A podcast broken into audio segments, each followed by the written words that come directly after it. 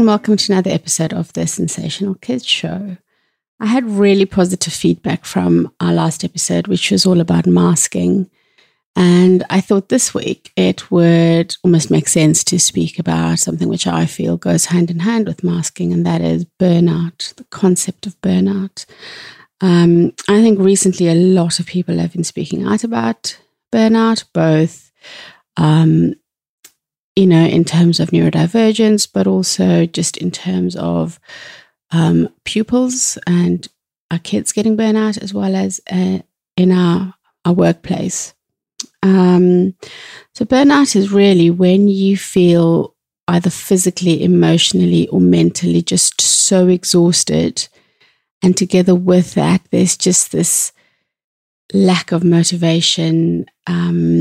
You're struggling with your usual level of performance, and just feeling negative towards yourself and towards others.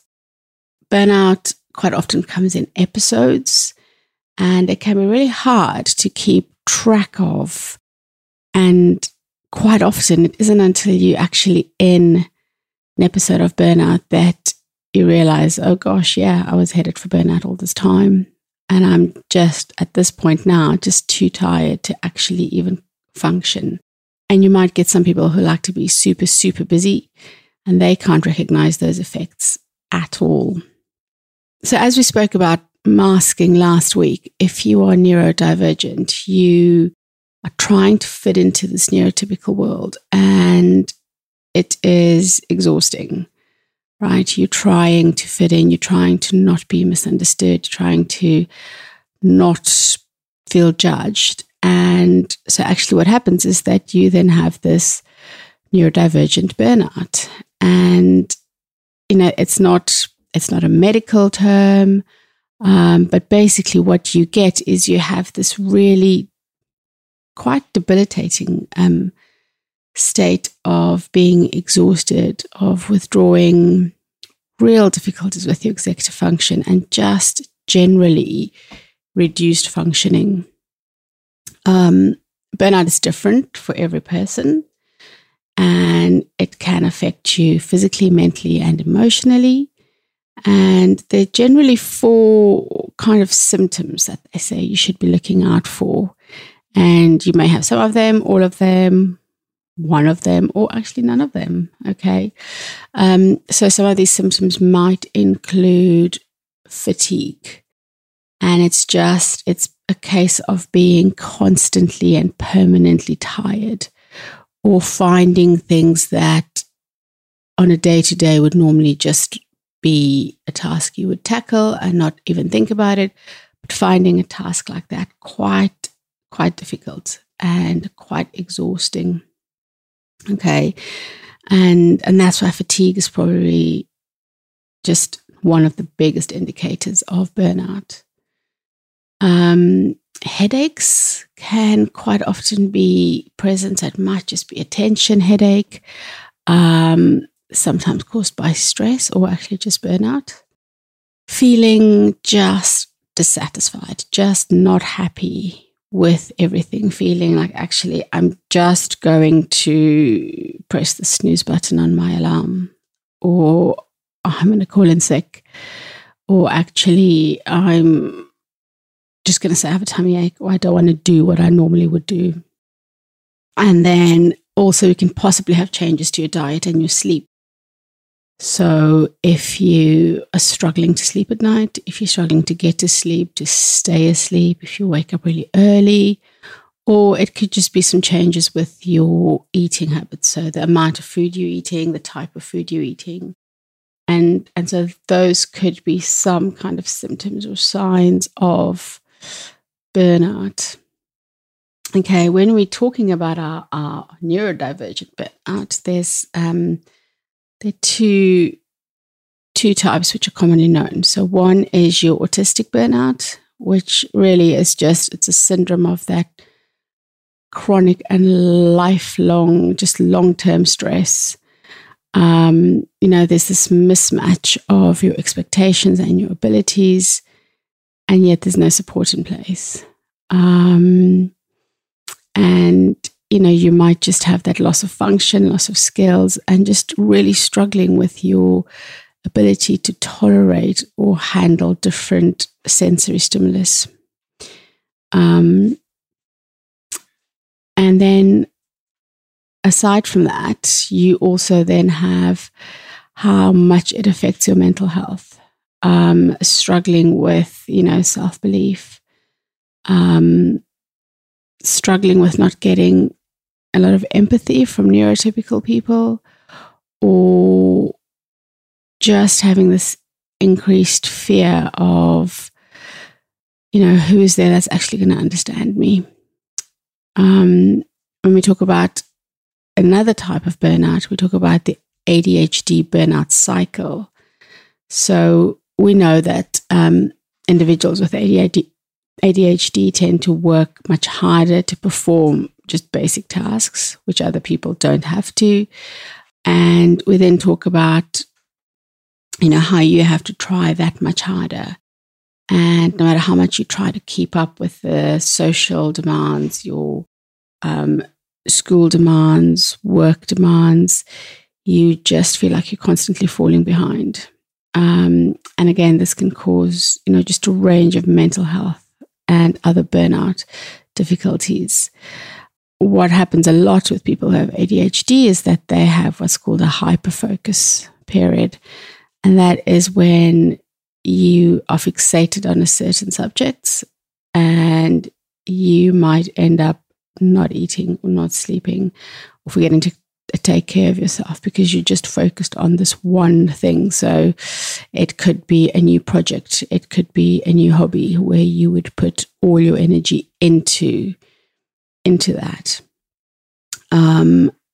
And if we think about kids and we think about actually what might we see as signs of burnout in kids, you might see kids avoiding situations.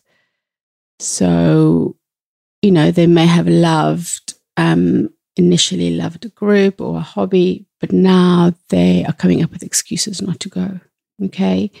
You might find that they are putting things off, so they are procrastinating. They find it really difficult to find the motivation to start their schoolwork. You have to give continuous kind of prompts and reminders, maybe threats, and yet your child is still going to struggle. They're going to complain. You might find that there is just a general anxiety or fear, perhaps, of going to school. And, you know, you might find that your child now cries every night or cries in the morning when they have to go to school. You might find that your child has become disinterested and stopped caring and things that they used to care about. You know, where you'd say, oh, how was your swimming club? And they'll go, oh, it was fine. Whereas normally you'd get like a real recount of, you know, who was in what lane, how fast they were swimming. And that's not there anymore. And that might go with negativity, where if your child used to be quite positive and upbeat, they now are just not that. They view activities they used to do as just not being fun. And they might say things like, well, what's the point? There's no point.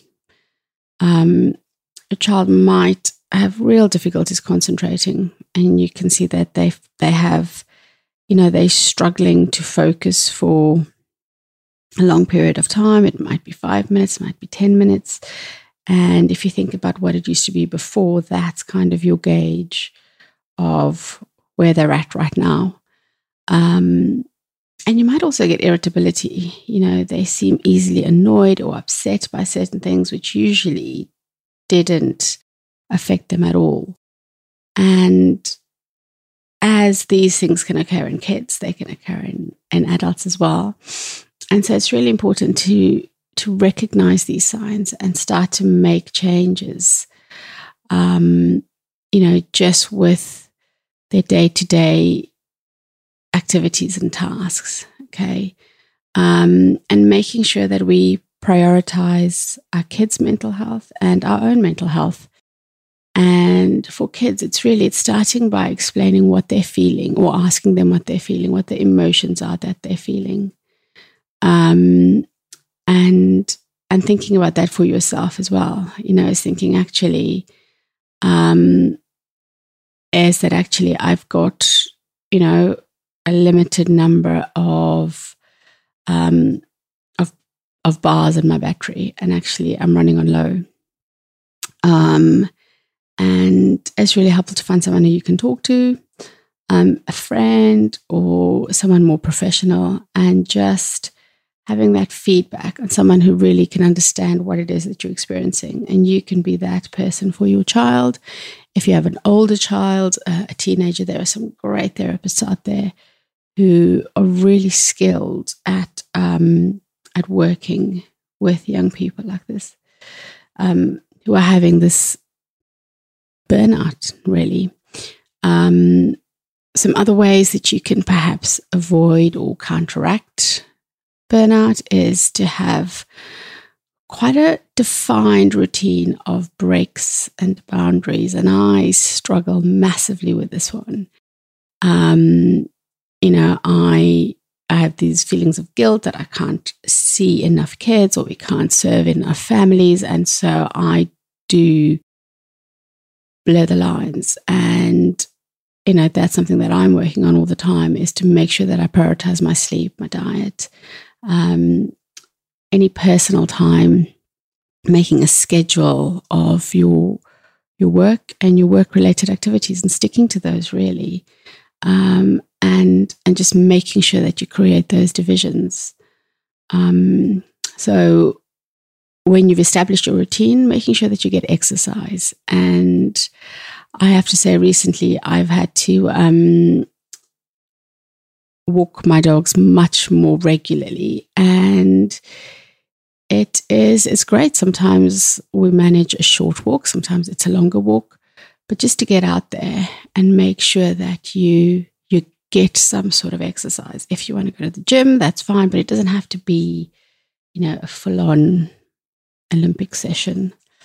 Practicing some sort of mindfulness, where you really are just trying to be as emotionally and mentally present as possible. And I've spoken before about just the importance and the value in deep breathing. Again, focusing on one inhale and one exhale at a time, and just focusing on that, focusing on how it feels coming into your mouth, coming out of your nose, coming into your nose, is really quite useful for helping you just feel relaxed and less overwhelmed. And it's quite a simple and easy way, thing you can teach your kids as well. And then above all, really, it's just trying to make sure that you look after yourself. It's just thinking about yourself and knowing that actually burnout can make everything else just seem so much harder, and can lead to trauma, really. And we want to avoid that. We want to avoid that for ourselves and for our kids, for the young people we work with, the families we work with. And just putting ourselves first as the adults, as the therapists, as the teachers, as the moms, the dads. Put yourself first. Because everyone else needs you. And if you are burnt out because you've been running around for everyone, then it's going to make it really, really difficult for you. Okay, so take some time out this week, take some deep breaths, do a little bit of exercise, prioritize yourself. Okay, have a fantastic week, and I will catch up with you next week. Bye.